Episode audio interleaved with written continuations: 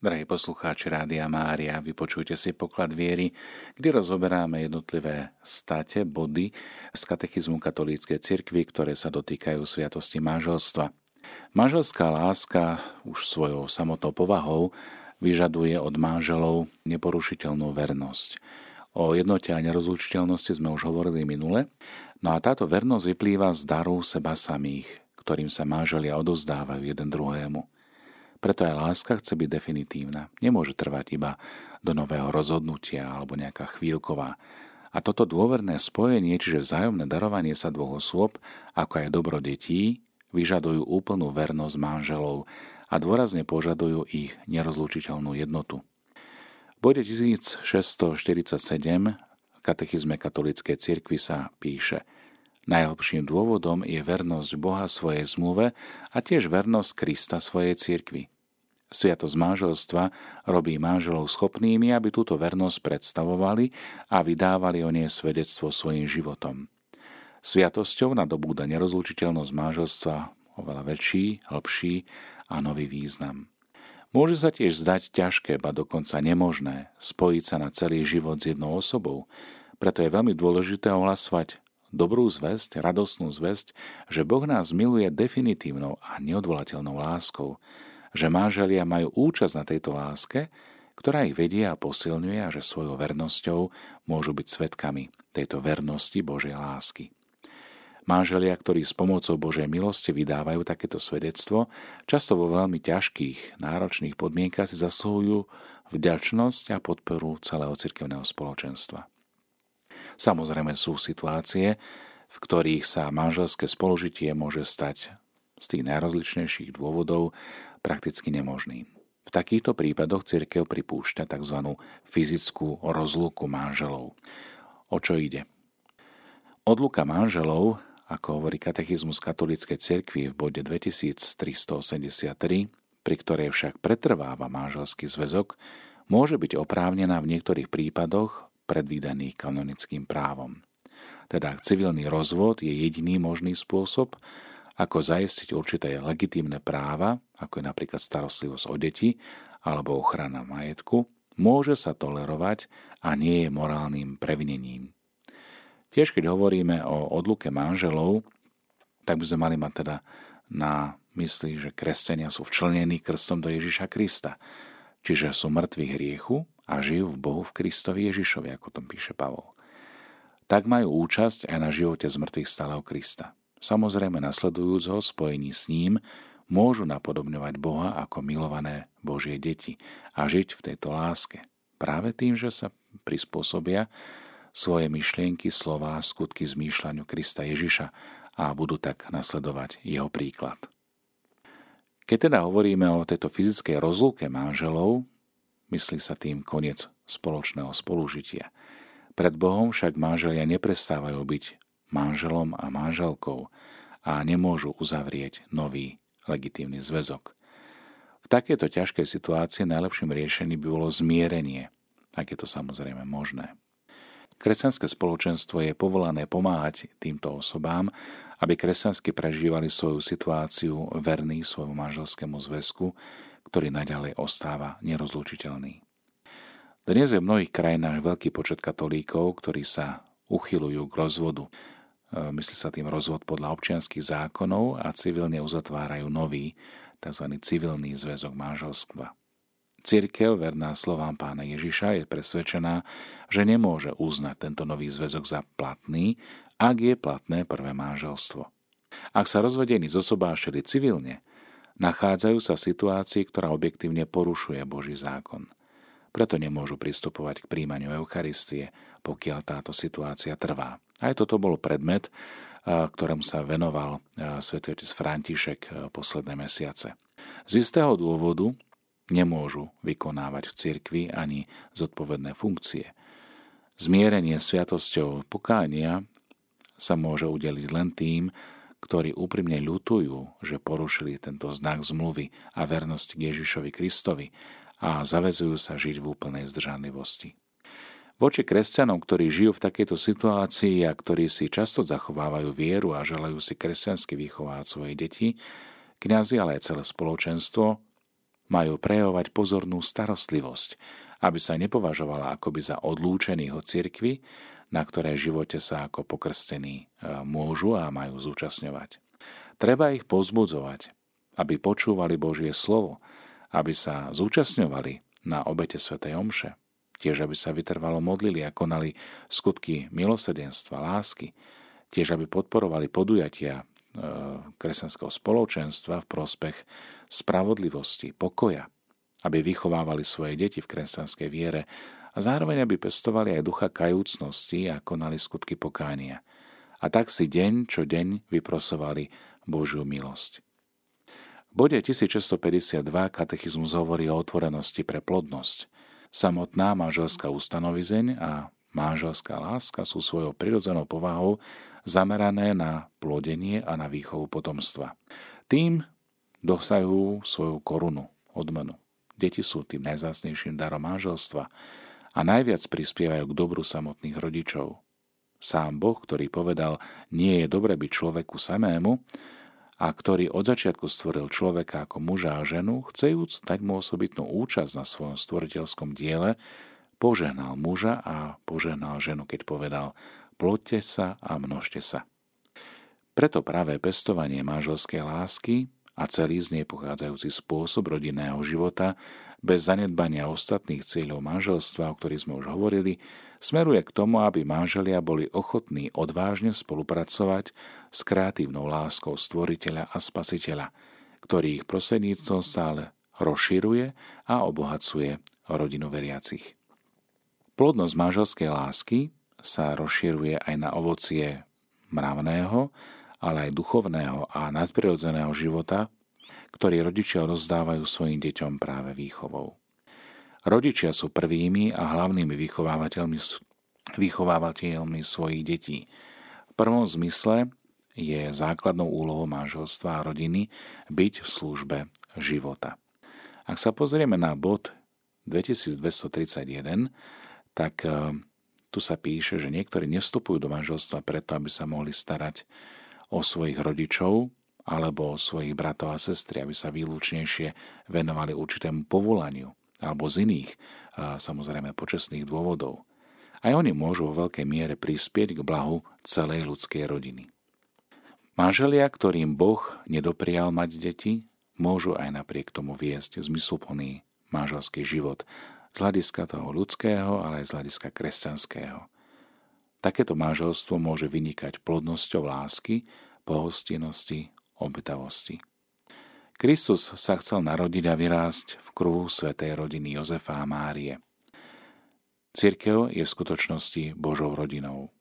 Jadrom cirkvi už od jej začiatku tvorili často tí, čo uverili s celým svojím domom, keď sa obrátili a túžili potom, aby aj ich celý dom bol zachránený, spasený. Keď sa hovorí o Božej rodine, tak sa má na mysli, že večný Otec z úplne slobodného a zároveň tajomného rozhodnutia svojej múdrosti a dobroty stvoril celý vesmír, celý svet a rozhodol, že ľudí pozdvihne k účasti na tomto vnútornom Božom živote, ku ktorému pozýva skrze svojho Syna všetkých ľudí. Stanovil však, že tých, čo uveria v Krista, zhromaždí do spoločenstva cirkvi. A táto Božia rodina, ktorú nazývame Svätá cirkev, sa utvára a postupne uskutočňuje v priebehu celých ľudských dejín podľa Otcovho plánu.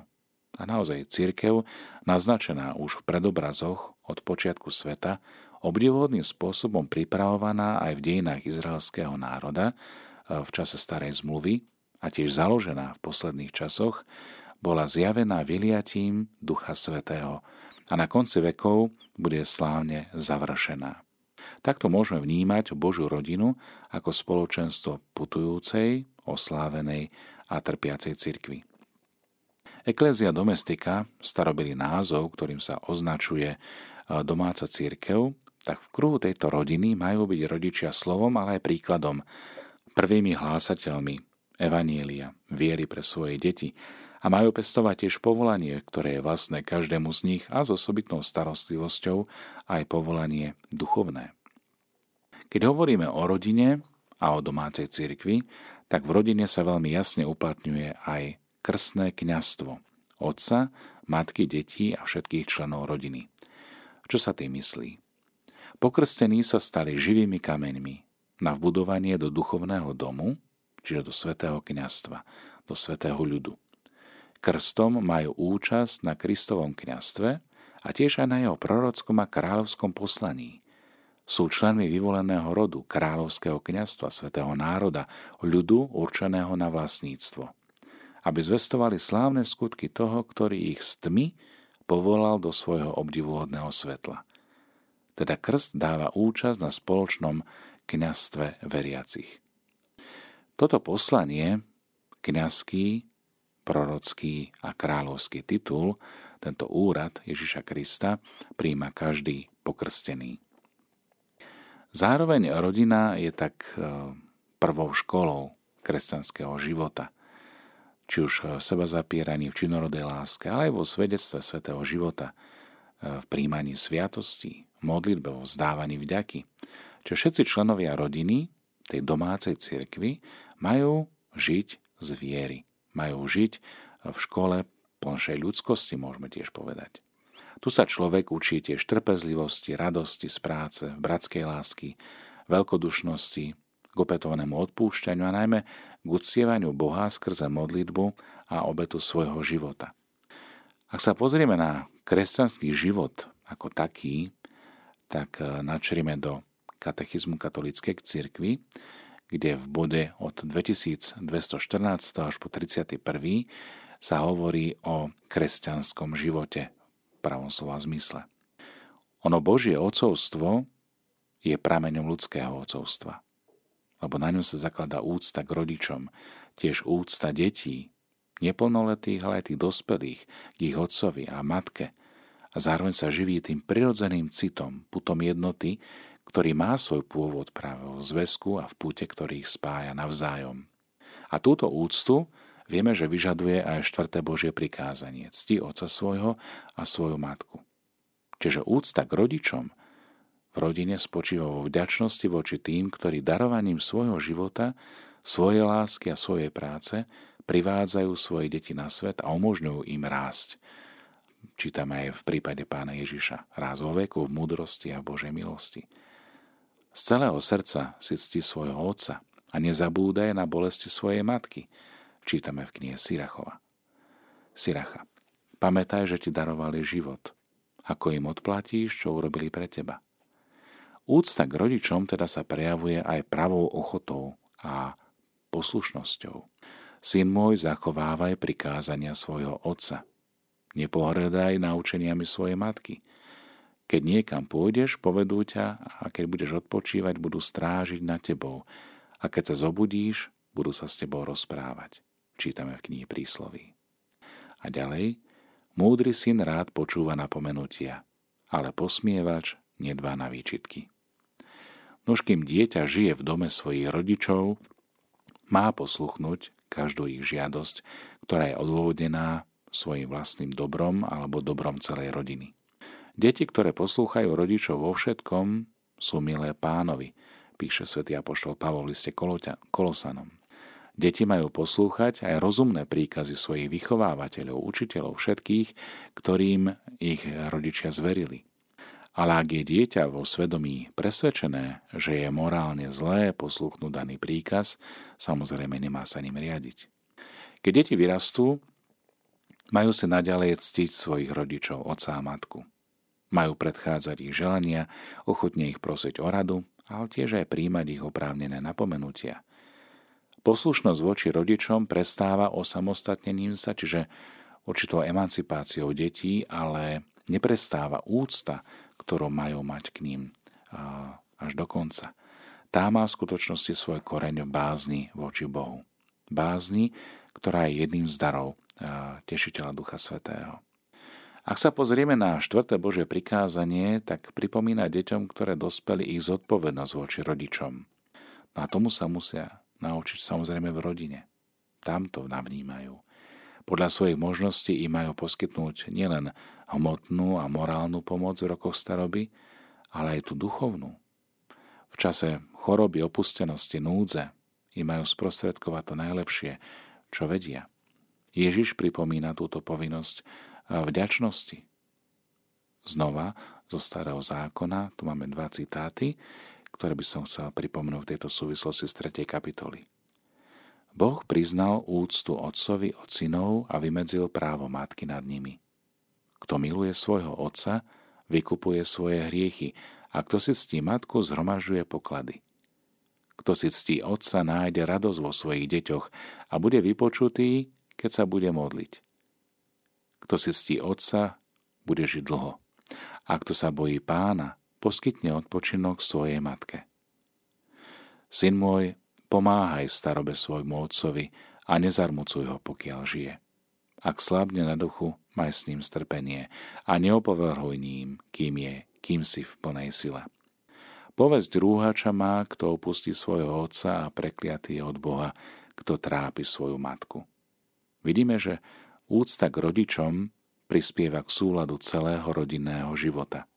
Dotýka sa vzťahov medzi bratmi a sestrami, ale aj odzrkadluje sa v celom rodinnom prostredí. So všetkou pokorou, miernosťou a zhovievavosťou znášajte sa navzájom láske, napomína svätý apoštol Pavol v liste Efezanom.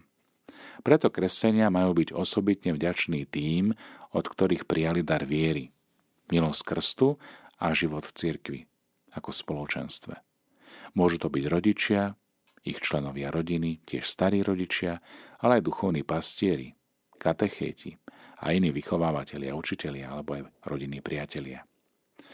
Spomínam si na tvoju úprimnú vieru, píše svätý apoštol Pavol v liste Timotejovi, ako mala už tvoja stará matka Lojda a tvoja matka Eunika. A som presvedčený, že aj ty. Keď teda hovoríme o plodnosti manželskej lásky, tak ona sa neobmedzuje iba na plodenie detí, ale má sa rozšíriť aj na ich mravnú výchovu, tiež na duchovnú formáciu. Preto aj výchovná úloha rodičov je tak dôležitá, že ak chýba, je veľmi ťažké ju nahradiť. Právo a povinnosť vychovávať sú pre rodičov prvoradé a neodcudziteľné. Rodičia sa majú dívať na svoje deti ako na deti Božie a rešpektovať ich ako ľudské osoby. Majú ich vychovávať k zachovávaniu Božieho zákona, Božích prikázaní aj tým, že sami prejavujú poslušnosť voči vôli nebeského Otca. Preto prví zodpovední za výchovu svojich detí sú ich rodičia. Túto zodpovednosť dosviedčajú predovšetkým tým, že vytvárajú rodinu. Rodinu, kde vládne ako pravidlo odpustenie, vzájomná úcta, nežnosť, vernosť a nezištná láska v službe. Slúžime si navzájom a rodina je vhodným miestom na výchovu k čnostiam. Táto výchova si vyžaduje učiť sa odriekaniu, tiež zdravému kritickému mysleniu, úsudku, sebaovládaniu ako podmienkam každej pravej slobody. Rodičia majú svoje deti učiť, aby podriaďovali materiálne a prirodzené dimenzie tým, ktoré sú vnútorné a duchovné, tie, ktoré im dávajú zmysel. Rodičia majú teda veľkú zodpovednosť aj za to, aby dávali svojim deťom dobrý príklad. Keď budú vedieť pred nimi uznať svoje chyby, no tak budú ich môcť lepšie aj viesť a naprávať. A keď hovoríme o čnostiach, tak máme na mysli ľudské čnosti, ktoré sú pevnými postojmi, stálymi dispozíciami, tiež trvalými rozhodnutiami úkonu vôle, rozumu, ktoré usmerňujú všetky naše činy a usporadovajú aj naše vášne, tiež riadia naše správanie podľa rozumu a viery. A práve táto symbióza morálnych čností, a ako hovorí svätý Tomáš Akvinský, tak poskytujú človeku ľahkosť, sebaovládania, vnútornú radosť, aby mohli viesť morálne dobrý život. Preto čnostný človek je ten, ktorý slobodne koná dobro. Aj na toto chcel poukázať svätý Tomáš Akvinský. Morálne čnosti sa získavajú ľudským úsilím, čiže je tu ľudský skutok, a sú výsledkom, ale zároveň aj zárodkom morálne dobrých skutkov, činov, lebo uspokojujú všetky schopnosti človeka, aby mali účasť na tajomstve Božej lásky, ktorá je teologálnou čnosťou. Ak sa teda pozeráme na rodinu, na sviatosť manželstva, tak to prirodzené prostredie na uvedenie ľudskej osoby aj do spoločenskej zodpovednosti, do solidarity, tak je práve prostredie, ktoré rodičia majú deti naučiť, aby sa vyvarovali nebezpečenstiev rôzneho druhu, aby ich chránili pred nemravnosťou, ktorá ohrozuje ľudskú dôstojnosť a zároveň aj nemravnosť, ktorá ohrozuje ľudskú spoločnosť. Milosťou sviatosti manželstva rodičia dostávajú zodpovednosť a výsadu evangelizovať svoje deti. Čo sa tým myslí? Keď hovoríme o ohlasovaní Božieho kráľovstva v domácej cirkvi, tak to je práve toto. Žijeme Ecclesiu domesticu, čiže domácu cirkev, v kruhu rodiny majú byť rodičia slovom i príkladom, tými prvými hlásateľmi viery pre svoje deti. A keď toto deti navnímajú, tak majú pestovať povolanie, ktoré je vlastné každému z nich. Majú ho rozpoznávať. A už od prvých rokov života ich majú uvádzať do tajomstie viery, lebo sú svojimi deťmi tiež formované. Majú od ich najútlejšieho detstva ich majú zapájať aj do života spoločenstva, do života cirkvi, samozrejme primerané veku. Spôsoby života v rodine môžu pestovať aj citové postoje, ktoré po celý život potom zostávajú tými pravými predpokladmi a oporami aj živej viery, nádeje a lásky. Deti zo svojej strany prispievajú k rastu svojich rodičov aj vo svetosti. Toto je tiež veľmi pekný obraz, ako deti privádzajú k svetosti svojich rodičov. Všetci spolu, ale aj každý osobitne si majú veľkodušne a neprestajne vzájomne odpúšťať, a ak sa medzi nimi vyskytnú nejaké hádky, nedbanlivosť, urážky, krivdy, tak pozbudzuje k tomu vzájomná láska. Vyžaduje to Kristova láska, vzájomne si odpustiť, ale zároveň aj rásť v tejto láske. V čase detstva sa úcta a láska rodičov prejavuje predovšetkým starostlivosti a v pozornosti, ktorú venujú tomu, aby vychovávali svoje deti a postarali sa o ich hmotné, ale aj duchovné potreby. Preto počas dospievania deti vedia rodičov istá úcta, ale aj oddanosť k tomu, aby ich vychovávali k správnemu používaniu vlastného rozumu a vnímania vlastnej slobody a dôstojnosti. Milí priatelia, rodičia ako prví zodpovední za výchovu svojich detí majú právo vyberať pre ne takú školu a také vzdelanie, ktoré zodpovedá ich vlastnému presvedčeniu. Toto právo je základné. Rodičia majú povinnosť v rámci možností voliť také školy, ktoré im budú čo najlepšie pomáhať v ich úlohe kresťanských vychovávateľov. Verejná moc je povinná zaručiť rodičom toto právo, ale aj zaistiť konkrétne podmienky na jeho uplatňovanie.